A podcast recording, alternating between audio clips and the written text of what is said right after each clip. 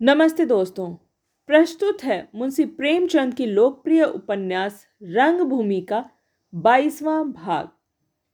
Sophia ने उसी क्षण इस अपमान का पूरा, बल्कि पूरे से ज़्यादा बदला लेने का निश्चय कर लिया। उसने यह विचार न किया कि संभव है इस समय किसी कारण इसका मन खिन्न रहा हो, अथवा किसी दुर्घटना ने इसे असमंजस में डाल रखा हो। उसने तो सोचा, ऐसी अभद्रता ऐसी दुर्जनता के लिए दारुण से दारुण, मानसिक कष्ट, बड़ी से बड़ी आर्थिक क्षति, तीव्र से तीव्र शारीरिक व्यथा का उज्र भी काफ़ी नहीं। इसने मुझे चुनौती दी है, स्वीकार करती हूँ। इसे अपनी रियासत का घमंड है। मैं दिखा दूँगी कि यह सूर्य का स्वयं प्रकाश नहीं, चाँद की पराधीन ज्योति है।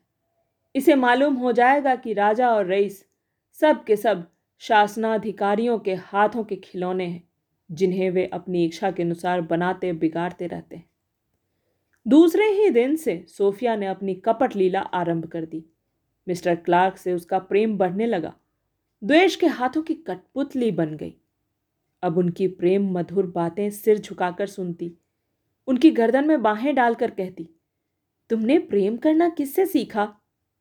दोनों अब निरंतर साथ नज़र आते।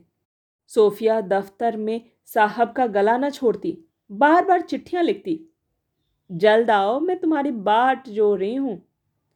और यह सारा प्रेमाभिनय केवल इसीलिए था कि इंदु से अपना बदला लूँ। न्याय रक्षा का अब उसे लेश मात्र ध्यान न था, केवल इंदु का दर्प मर्दन करना चाहती थी। एक दिन वह मिस्टर क्लार्क को पांडेपुर की तरफ़ शैर कराने ले गई। जब मोटर गोदाम के सामने से गुजरी तो उसने ईंट और कंकर के ढेरों की ओर संकेत करके कहा, पापा बड़ी तत्परता से काम कर रहे हैं। क्लार्क हाँ मुस्तैद आदमी है।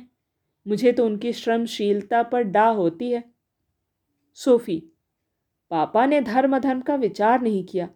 कोई माने या न माने, मैं तो यही कहूँगी कि अंधे के साथ अन्याय हुआ। क्लार्क हाँ अन्याय तो हुआ। मेरी तो बिल्कुल इच्छा न थी।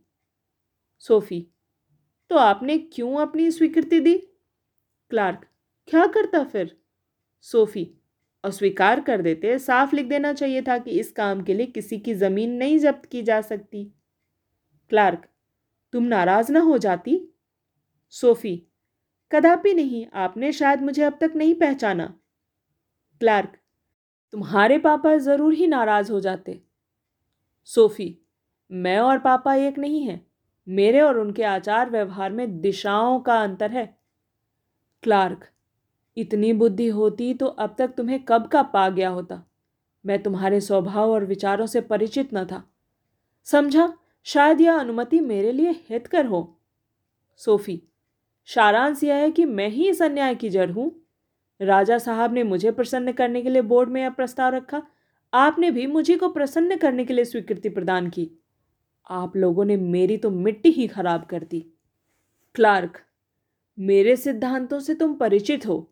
मैंने अपने ऊपर बहुत जब्र करके यह प्रस्ताव स्वीकार किया है। सोफी, आपने अपने ऊपर जब्र नहीं किया है, मेरे ऊपर किया है और आपको इसका प्रायश्चित करना पड़ेगा। क्लार्क, मैं ना जानता था तुम इतनी न्यायप्रिय हो। सोफी, मेरी तारीफ़ करने से इस पाप का प्रायश्चित ना होगा। क्लार्क मैं अंधे को किसी दूसरे गाँव में इतनी ही ज़मीन दिला दूँगा। सोफिया, क्या उसी की ज़मीन उसे नहीं लौटाई जा सकती? क्लार्क, कठिन है। सोफिया, असंभव तो नहीं है। क्लार्क, असंभव से कुछ ही कम है। सोफिया तो समझ गई असंभव नहीं है। आपको यह प्रायश्चित करना ही पड़ेगा। कल ही उस प्रस्ताव को मनसूख कर दीजिए। क्लार्क, प्रिय तुम्हें मालूम नहीं इसका क्या परिणाम होगा? सोफिया, मुझे इसकी चिंता नहीं। पापा को बुरा लगेगा? लगे। राजा साहब का अपमान होगा? हो। मैं किसी के लाभ या सम्मान रक्षा के लिए अपने ऊपर पाप का भार क्यों लूँ? क्यों ईश्वरीय दंड की भागनी बनूं? आप लोगों ने मेरी इच्छा के विरुद्ध मेरे सिर पर एक महान पातक का बोझ रख दिया है। मैं इसे सहन नहीं कर सकती। आपको अंधे की ज़मीन वापस करनी पड़ेगी। ये बातें हो ही रही थीं कि सैयद ताहिर अली ने सोफिया को मोटर में बैठे जाते देखा तो तुरंत आकर सामने खड़े हो गए और सलाम किया। सोफी ने मोटर रोक दी और पूछा, कहिए मुंशी जी, इमारत बनने लगी? ताहिर, जी हाँ कल दाग बेल पड़ेगी, पर मुझे अब बेल मुड़े चढ़ती नहीं नज़र आती। सोफिया, क्यों? क्या कोई वारदात हो गई? ताहिर हुजूर, जब से इस अंधे ने शहर में आह फरियाद शुरू की है, तब से अजीब मुसीबतों का सामना हो गया है। मोहल्ले वाले तो अब नहीं बोलते, लेकिन शहर के शोहदे लुच्चे रोज़ाना आकर मुझे धमकियाँ देते हैं। कोई घर में आग लगाने को आमदा होता है, कोई लूटने को तैयार दौड़ता है, कोई मुझे कत्ल करने की धमकी देता है। आज सुबह कई सौ आदमी लाठियाँ लेकर आ गए और गोदाम को घेर लिया। कुछ लोग सीमेंट और चूने के ढेरों को बखेरने लगे। कई आदमी पत्थर की सिलों को तोड़ने लगे। मैं तनहा क्या कर सकता था? यहाँ मजदूर खौफ के मारे जान लेकर भागे। ख़यामत का सामना था। मालूम होता था, अब आन की आन में महशर बरपा जाएगा। दरवाज़ा बंद किए बैठा अल्लाह अल्लाह कर रहा था कि किसी तरह हंगामा फरो हो। भारी दुआ कबूल हुई। एन उसी वक्त अंधा न जाने किधर से आ निकला और बिजली की तरह करक कर बोला तुम लोग यह उधम मचाकर मुझे क्यों कलंक लगा रहे हो? आग लगाने से मेरे दिल की आग न बुझेगी। लहू बहाने से मेरा चित्त शांत नहीं होगा। आप लोगों की दुआ से यह आग और जलन मिटेगी। परमात्मा से कहिए मेरा दुख मिटाए। भगवान से विनती कीजिए मेरा संकट हरे। जिन्होंने मुझ पर जुल्म किया है, उनके दिल में दया धर्म जगे। बस, मैं आप लोगों से और कुछ नहीं चाहता। इतना सुनते ही कुछ लोग तो हट गए। मगर कितने ही आदमी बिगड़ कर बोले, तुम देवता हो तो बने रहो। हम देवता नहीं हैं। हम तो जैसे के साथ तैसा करेंगे। उन्हें भी तो गरीबों पर जुल्म करने का मज़ा मिल जाए। यह कहकर वे लोग पत्थरों को उठा उठा कर पटकने लगे। तभी संधे ने वह काम किया जो औलिया ही कर सकते हैं। हुजूर, मुझे तो कामिल यकीन हो गया है कि कोई फरिश्ता है। उसकी बातें अभी तक कानों में गूंज रही हैं। उसकी तस्वीर अभी तक आँखों के सामने खिंची हुई है। उसने ज़मीन से एक बड़ा सा पत्थर उठा लिया और उसे अपने माथे के सामने रखकर बोला, अगर तुम लोग अभी भी मेरी विनती ना सुनोगे तो इसी दम इस पत्थर से सिर टकराकर जान दे दूँगा। मुझे मर जाना मंजूर है पर यह अंधेर नहीं देख सकता। उसके मुख से इन बातों का निकलना था कि चारों तरफ़ सन्नाटा छा गया। जो जहाँ था वह वहीं बूथ बन गया। ज़रा देर में लोग आहिस्ता आहिस्ता रुखसत होने लगे और ज़रा कोई आध घंटे में सारा मजमा गायब हो गया।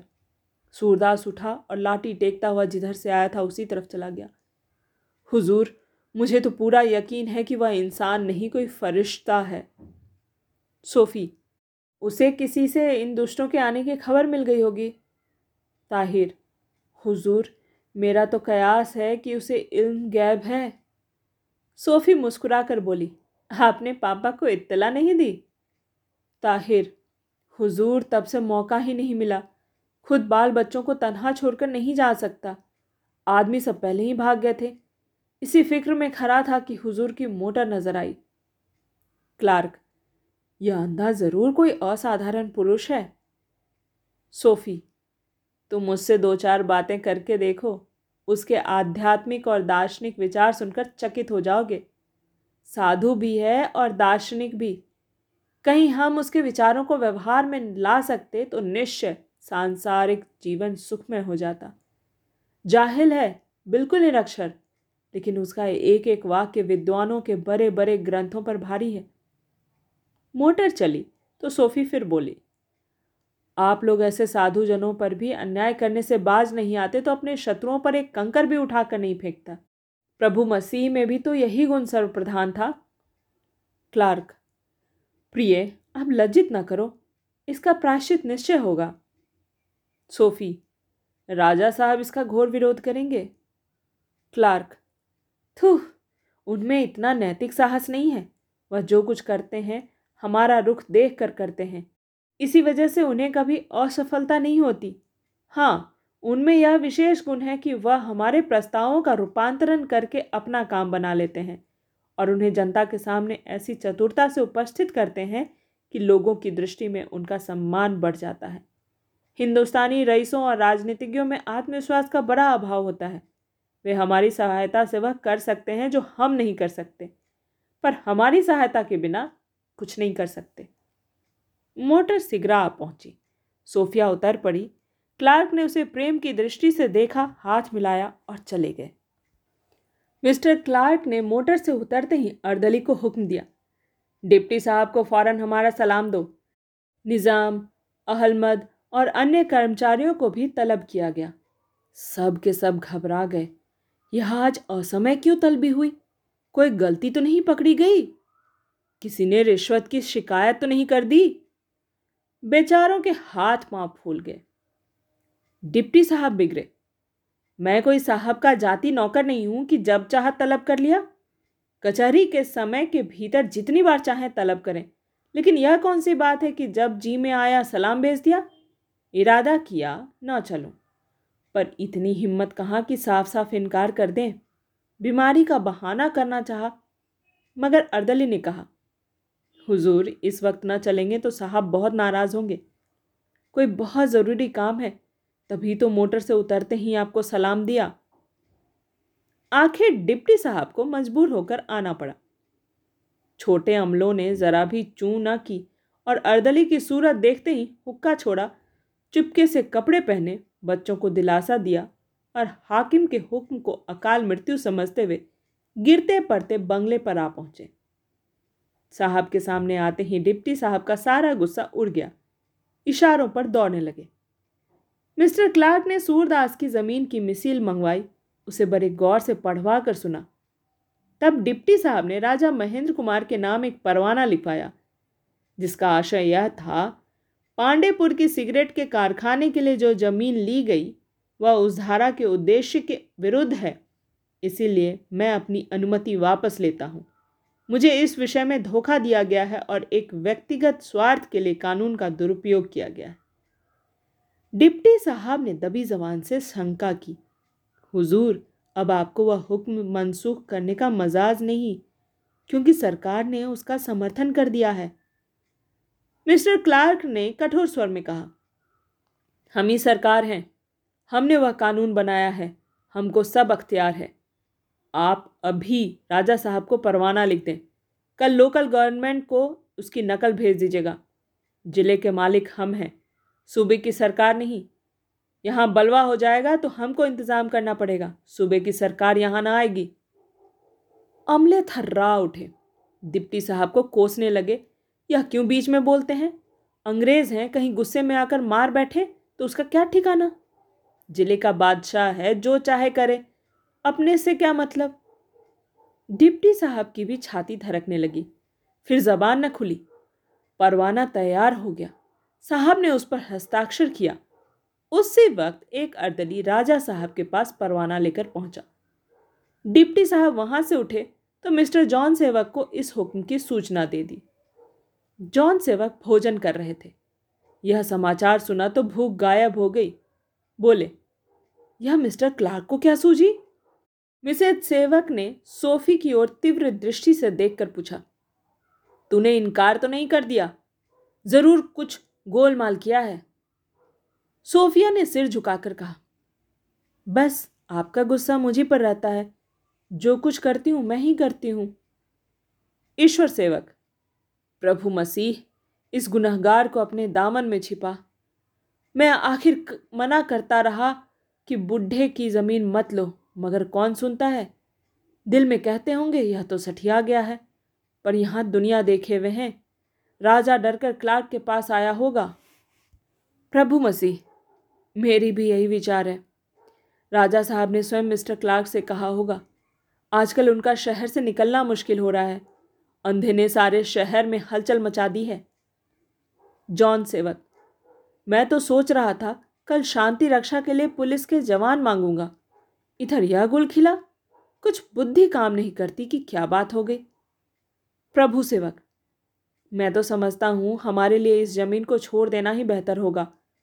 आज सूरदास न पहुँच जाता तो गोदाम की कुशल न थी। हज़ारों रुपए का सामान खराब हो जाता।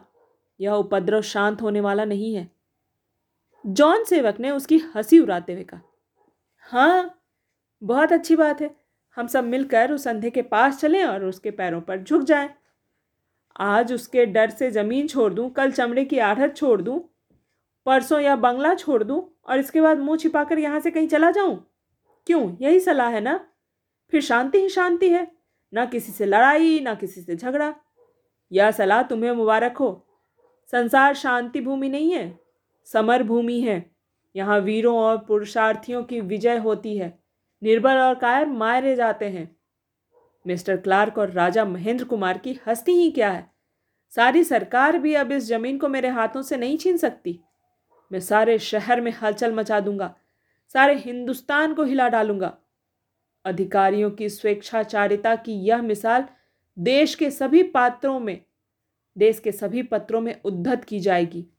कौंसिलों और सभाओं में एक नहीं, सहस्त्र सहस्त्र कंठों से घोषित की जाएगी और उसकी प्रतिध्वनि अंग्रेज़ी पार्लियामेंट तक में पहुंचेगी। यह स्वजातीय उद्योग और व्यवसाय का प्रश्न है। इस विषय में समस्त भारत के रोजगारी, क्या हिंदुस्तानी या अंग्रेज़, मेरे सहायक होंगे। और गवर्नमेंट को इतनी निर्बुद्धि नहीं है कि वह व्यवसायियों की सम्मिलित ध्वनि पर कान बंद कर ले। यह व्यापार राज्य का युग है। यूरोप में बड़े बड़े शक्तिशाली साम्राज्य पूंजीपतियों के इशारों पर बनते बिगड़ते हैं। किसी गवर्नमेंट का साहस नहीं है कि उनकी इच्छा का विरोध करे। तुमने मुझे समझा क्या है? वह नरम चारा नहीं हूँ जिसे क्लार्क और महेंद्र खा जाएँगे। प्रभु सेवक तो ऐसे सिट कि फिर जबान न खुली। धीरे से उठकर चले गए। सोफिया भी एक क्षण के लिए सन्नाटे में आ गई। फिर सोचने लगी, अगर पापा ने आंदोलन किया भी तो उसका नतीजा कहीं बरसों में निकलेगा। और यही कौन कह सकता है कि क्या नतीजा होगा? अभी से उसकी क्या चिंता? उसके गुलाबी होठों पर विजय गर्व की मुस्कुराहट दिखाई दी। इस समय वह इंदु के चेहरे का उड़ता हुआ रंग देखने के लिए अपना सब कुछ निछावर कर सकती थी। काश मैं वहाँ मौजूद होती। देखती तो कि इंदु के चेहरे पर कैसी झेप है। चाहे सदैव के लिए नाता टूट जाता, पर इतना ज़रूर कहती, देखा, अपने राजा साहब का अधिकार और बल इसी पर इतना इतराती थी किंतु क्या मालूम था कि क्लार्क इतनी जल्दी करेंगे? भोजन करके वह अपने कमरे में गई और रानी इंदु के मानसिक संताप का कल्पनातीत आनंद उठाने लगी। राजा साहब बदहवास चेहरे का रंग उड़ा हुआ आकर इंदु के पास बैठ जाएँगे। इंदु देवी लिफाफा देखेंगी, आँखों पर विश्वास न आएगा, फिर रोशनी तेज करके देखेंगी। तब राजा के आँसू पोछेंगी। आप व्यर्थ इतने खिन्न हो रहे हैं। आप अपनी ओर से शहर में डुग्गी पिटवा दीजिए कि हमने सूरदास की ज़मीन सरकार से लड़कर वापस दिला दी। सारे नगर में आपके न्याय की धूम मच जाएगी। लोग समझेंगे आपने लोकमत का सम्मान किया है। खुशामदी टट्टू कहीं का, चाल से विलियम को उल्लू बनाना चाहता था। ऐसी मुँह की खाई है कि याद रखेगा। खैर आज न सही, कल, परसों, नरसों, कभी तो इंदु देवी से मुलाकात होगी ही। कहाँ तक मुँह छिपाएगी? यह सोचते सोचते सोफिया मेज पर बैठ गई और इस वृत्तांत का पर एक प्रहसन लिखने लगी। ईर्ष्या से कल्पना शक्ति उर्वर हो जाती है। सोफिया ने आज तक कभी प्रहसन न लिखा था। किंतु इस समय ईर्ष्या के उद्गार में उसने एक घंटे के अंदर चार दृश्यों का एक विनोदपूर्ण ड्रामा लिख डाला। ऐसी ऐसी चोट करने वाली अन्योक्ति और हृदय में चुटकियाँ लेने वाली फप्तियाँ लेखनी से निकली कि उसे अपनी प्रतिभा पर स्वयं आश्चर्य होता था। उसे एक बार यह विचार हुआ कि मैं यह क्या बेवकूफ़ी कर रही हूँ? विजय पाकर परास्त शत्रु को मुँह चिढ़ाना परले सिरे की नीचता है। पर ईर्ष्या में उसके समाधान के लिए एक युक्ति ढूंढ निकाली। ऐसी कपटी सम्मान लोलू, विश्वासघातक प्रजा के मित्र बनकर उसकी गर्दन पर तलवार चलाने वाले चापलूस रईसों की यही सजा है। उनके सुधार का एकमात्र साधन है। जनता की निगाहों में गिर जाने का भय ही उन्हें सन्मार्ग पर ला सकता है। उपहास का भय न हो तो वे शेर हो जाएँ, अपने सामने किसी को कुछ न समझे। प्रभु सेवक मीठी नींद सो रहे थे। आधी रात बीत चुकी थी। सहसा सोफिया ने आकर जगाया। चौंक कर उठ बैठे और यह समझकर कि शायद इसके कमरे में चोर घुसाए हैं। द्वार की ओर दौड़े। गोदाम की घटना आँखों के सामने फिर गई। सोफी ने हँसते हुए उनका हाथ पकड़ लिया और पूछा, कहाँ भागे जाते हो? प्रभु सेवक, क्या चोर है? लालटेन जला लूँ? सोफिया, चोर नहीं है। ज़रा मेरे कमरे में चलो। तुम्हें एक चीज़ सुनाऊं। अब भी लिखी है। प्रभु सेवक, वाह वाह इतनी सी बात के लिए नींद खराब कर दी? क्या फिर सवेरा ना होता? क्या लिखा है? सोफिया, एक प्रहसन। प्रभु सेवक, प्रहसन? कैसा प्रहसन? तुमने प्रहसन लिखने का कब से अभ्यास किया? सोफिया, आज ही बहुत जब्त किया कि सवेरे सुनाऊँगी पर रहा ना गया। प्रभु सेवक सोफिया के कमरे में आए और एक ही क्षण में दोनों ने ठठे मार मार कर हंसना शुरू किया। लिखते समय सोफिया को जिन वाक्यों पर जरा भी हँसी ना आई थी, उन्हीं को पढ़ते समय उससे हँसी रो के न रुकती थी। जब कोई हंसने वाली बात आ जाती थी तो सोफी पहले ही से हंस पड़ती।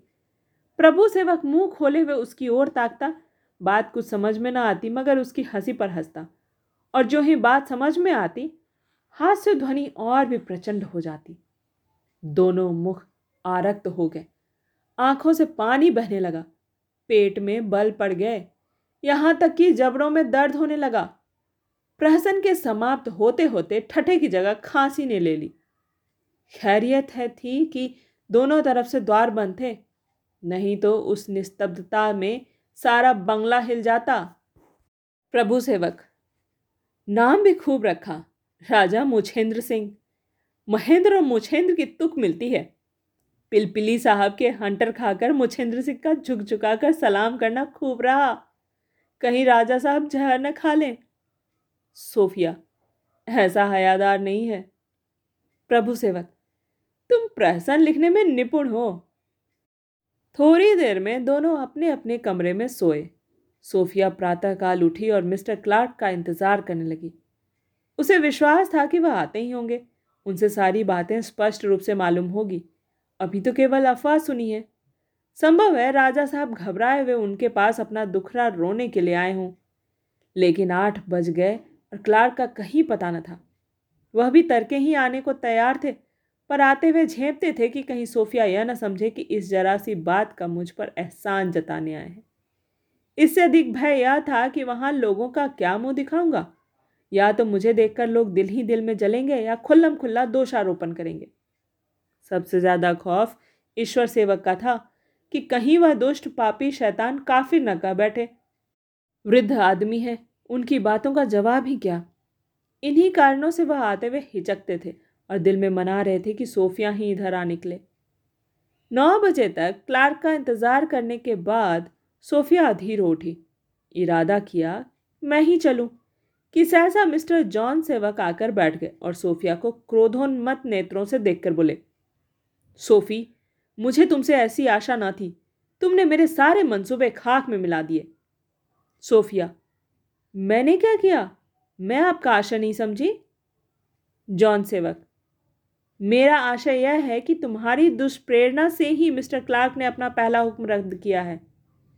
सोफिया, आपको भ्रम है। जॉन सेवक, मैं बिना प्रमाण के आज तक किसी पर दोषारोपण नहीं किया है। मैं अभी इंदु देवी से मिलकर आ रहा हूँ। उन्होंने इसके प्रमाण दिए कि यह तुम्हारी करतूत है। सोफिया, आपको विश्वास है कि इंदु ने मुझ पर जो इल्ज़ाम रखा है वह ठीक है? जॉन सेवक, उसे असत्य समझने के लिए मेरे पास कोई प्रमाण नहीं है। सोफिया, उसे सत्य समझने के लिए यदि इंदु का वचन काफ़ी है तो उसे असत्य समझने के लिए मेरा वचन क्यों काफ़ी नहीं है? जॉन सेवक सच्ची बात विश्वासोत्पादक होती है। सोफिया, यह मेरा दुर्भाग्य है कि मैं अपनी बातों में वह नमक मिर्च नहीं लगा सकती, लेकिन मैं आपको इसका विश्वास दिलाती हूँ कि इंदु ने हमारे और विलियम के बीच में द्वेष डालने के लिए यह स्वांग रचा है। जॉन सेवक ने भ्रम में पड़कर कहा, सोफी, मेरी तरफ़ देख, क्या तू सच कह रही है? सोफिया ने लाख यत्न किए कि पिता की ओर निशंक होकर देखे किंतु आँखें आप ही आप झुक गईं। मनोवृत्ति वाणी को दूषित कर सकती है। अंगों पर उसका ज़ोर नहीं चलता। जिहवा चाहे निशब्द हो जाए, पर आँखें बोलने लगती हैं। मिस्टर जॉन सेवक ने उसकी लज्जा पीड़ित आँखें देखी और क्षुब्ध होकर बोले, आखिर तुमने क्या समझकर ये कांटे बोए? सोफिया, आप मेरे ऊपर घोर अन्याय कर रहे हैं। आपको विलियम ही से इसका स्पष्टीकरण कराना चाहिए।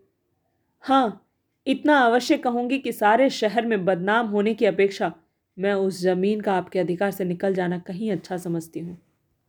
जॉन सेवक अच्छा? तो तुमने मेरी नेक नामी के लिए यह चाल चली है? तुम्हारा बहुत अनुग्रहित हूँ, लेकिन यह विचार तुम्हें बहुत देर में हुआ। ईसाई जाति यहाँ केवल अपने धर्म के कारण इतनी बदनाम है कि उससे ज़्यादा बदनाम होना असंभव है। जनता का वश चले तो आज हमारे सारे गिरजाघर मिट्टी में ढेर हो जाएँ। अंग्रेज़ों से लोगों को इतनी चिड़ नहीं है। वे समझते हैं कि अंग्रेज़ों का रहन सहन और आचार व्यवहार स्वजातीय है। उनके देश और जाति के अनुकूल है। लेकिन जब कोई हिंदुस्तानी, चाहे वह किसी मत का हो, अंग्रेज़ी आचरण करने लगता है तो जनता उसे बिल्कुल गया गुजरा समझ लेती है। वह भलाई या बुराई के बंधनों से मुक्त हो जाता है। उससे किसी को सत्कार्य की आशा नहीं होती। उसके कुकर्मों पर किसी को आश्चर्य नहीं होता? मैं यह कभी न मानूँगा कि तुमने मेरी सम्मान रक्षा के लिए यह प्रयास किया है। तुम्हारा उद्देश्य केवल मेरे व्यापारिक लक्ष्यों का सर्वनाश करना है। धार्मिक विवेचनाओं ने तुम्हारी व्यवहारिक बुद्धि को डवाडोल कर दिया है। तुम्हें इतनी समझ भी नहीं है कि त्याग और परोपकार केवल एक आदर्श है। कवियों के लिए, भक्तों के मनोरंजन के लिए, उपदेशकों की वाणों को अलंकृत करने के लिए मसीह, बुद्ध और मूसा के जन्म लेने का समय अब नहीं रहा। धन ऐश्वर्य निंदित होने पर भी मानवीय इच्छाओं का स्वर्ग है और रहेगा। खुदा के लिए तुम मुझ पर अपने धर्म सिद्धांतों की परीक्षा मत करो। मैं तुमसे नीति और धर्म के पाठ नहीं पढ़ना चाहता। तुम समझती हो खुदा ने न्याय और सत्य और दया का तुम्ही को इजारेदार बनाया दिया है और संसार में जितने धनीवानी पुरुष हैं सबके सब अन्यायी, स्वेच्छाचारी और निर्दयी हैं। लेकिन ईश्वरीय विधान की कायल होकर भी तुम्हारा विचार है कि संसार में असमता और विषमता का कारण केवल मनुष्य की स्वार्थ परायणता है तो मुझे यही कहना पड़ेगा कि तुमने धर्म ग्रंथों का अनुशीलन आँखें बंद करके किया है। उनका आशय नहीं समझा। तुम्हारे इस दुर्व्यवहार से मुझे जितना दुख हो रहा है, उसे प्रकट करने के लिए मेरे पास शब्द नहीं है। और यद्यपि मैं कोई वली या फ़कीर नहीं हूँ, लेकिन याद रखना, कभी न कभी तुम्हें पितृद्रोह का खामियाजा उठाना पड़ेगा। अहित कामना क्रोध की पराकाष्ठा है, इसका फल तुम ईश्वर से पाओगी। वह वाक्य कृपान और भाले से ज़्यादा घातक होता है। जब हम समझते हैं कि किसी दुष्कर्म का दंड देने के लिए भौतिक शक्ति काफ़ी नहीं है, तब हम आध्यात्मिक दंड का विधान करते हैं। उसने न्यून कोई दंड हमारे संतोष के लिए काफ़ी नहीं होता। जॉन सेवक ये कोसने सुनाकर उठ गए। किंतु सोफिया को इन दुर्वचनों से क्लेश मात्र भी दुख नहीं हुआ। उसने यह ऋण भी इंदु ही के खाते में दर्ज किया और उसकी प्रतिहिंसा ने और उग्र रूप धारण किया। उसने निश्चय किया, इस प्रश्न को आज ही प्रकाशित करूँगी। अगर एडिटर ने न छापा तो स्वयं पुस्तकाकार छपवाऊँगी। और मुफ़्त बांटूँगी। ऐसी कालिख लग जाए कि फिर किसी को मुँह न दिखा सके। ईश्वर सेवक ने जॉन सेवक की कठोर बातें सुनी तो बहुत नाराज़ हुए। मिसेज सेवक को भी यह व्यवहार बहुत बुरा लगा। ईश्वर सेवक ने कहा, न जाने तुम्हें अपने हानि लाभ का ज्ञान कब होगा। बनी हुई बात को निभाना मुश्किल नहीं है। तुम्हें इस अवसर पर अपने धैर्य और गंभीरता से काम लेना था कि जितनी क्षति हो चुकी है, उसकी पूर्ति हो जाए। घर का एक कोना गिर पड़े तो सारा घर गिरा देना बुद्धिमत्ता नहीं है।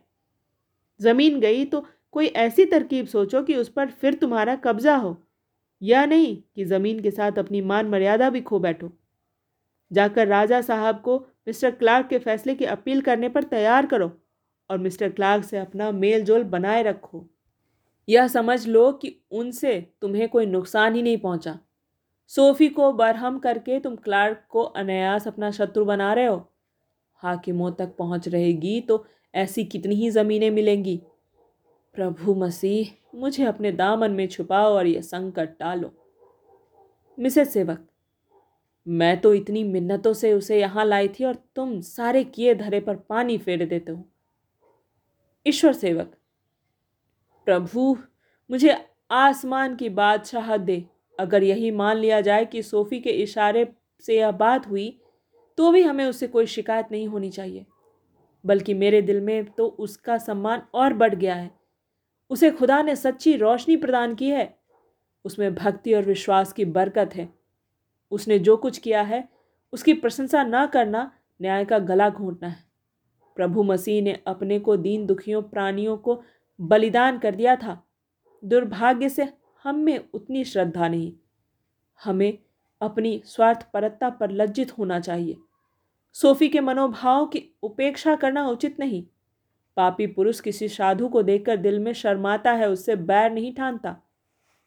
जॉन सेवक, यह न भक्ति है और न धर्मानुराग, केवल दुराग्रह और द्वेष है। ईश्वर सेवक ने इसका कुछ जवाब न दिया। अपनी लकड़ी टेकते हुए सोफी के कमरे में आए और बोले, बेटी, मेरे आने से तुम्हारा कोई हरज तो नहीं हुआ? सोफिया, नहीं नहीं, आइए, बैठिए। ईश्वर सेवक ईशु इस गुनाहगार को ईमान की रोशनी दे। अभी जॉन सेवक ने तुम्हें बहुत कुछ बुरा भला कहा है, उन्हें क्षमा करो। बेटी, दुनिया में खुदा की जगह अपना पिता ही होता है। उसकी बातों का बुरा ना मानना चाहिए। तुम्हारे ऊपर खुदा का हाथ है, खुदा की बरकत है। तुम्हारे पिता का सारा जीवन स्वार्थ सेवा में गुजरा है, और वह अभी तक उसका उपासक है। खुदा से दुआ करो कि उसके हृदय का अंधकार ज्ञान की दिव्य ज्योति से दूर कर दे। जिन लोगों ने हमारे प्रभु मसीह को नाना प्रकार के कष्ट दिए थे, उनके विषय में प्रभु ने कहा था, खुदा उन्हें मुआफ कर।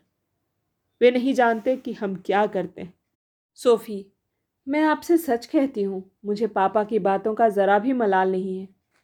लेकिन वह मुझ पर मिथ्या दोष लगाते हैं। इंदु की बातों के सामने मेरी बातों को कुछ ही नहीं समझते। ईश्वर सेवक, बेटी यह उनकी भूल है, मगर तुम अपने दिल से उन्हें क्षमा कर दो। सांसारिक प्राणियों की इतनी निंदा की गई है, पर न्याय से देखो तो वे कितनी दया के पात्र हैं। आखिर आदमी जो कुछ करता है अपने बाल बच्चों के लिए ही तो करता है। उन्हीं के सुख शांति के लिए, उन्हीं को संसार की वक्र दृष्टि से बचाने के लिए वह निंदा, अपमान, सब कुछ सहर से सह लेता है। यहाँ तक कि अपनी आत्मा और धर्म को भी उन पर अर्पित कर देता है। ऐसी दशा में जब वह देखता है कि जिन लोगों के हित के लिए मैं अपना रक्त और पसीना एक कर रहा हूँ, वे ही मुझसे विरोध कर रहे हैं तो वह झुंझला जाता है। तब उसे सत्यासत्य का विवेक नहीं रहता। देखो, क्लार्क से भूल कर भी इन बातों का ज़िक्र न करना। नहीं तो आपस में मनोमालिन्य बढ़ेगा। वचन देती हो? हाँ। धन्यवाद।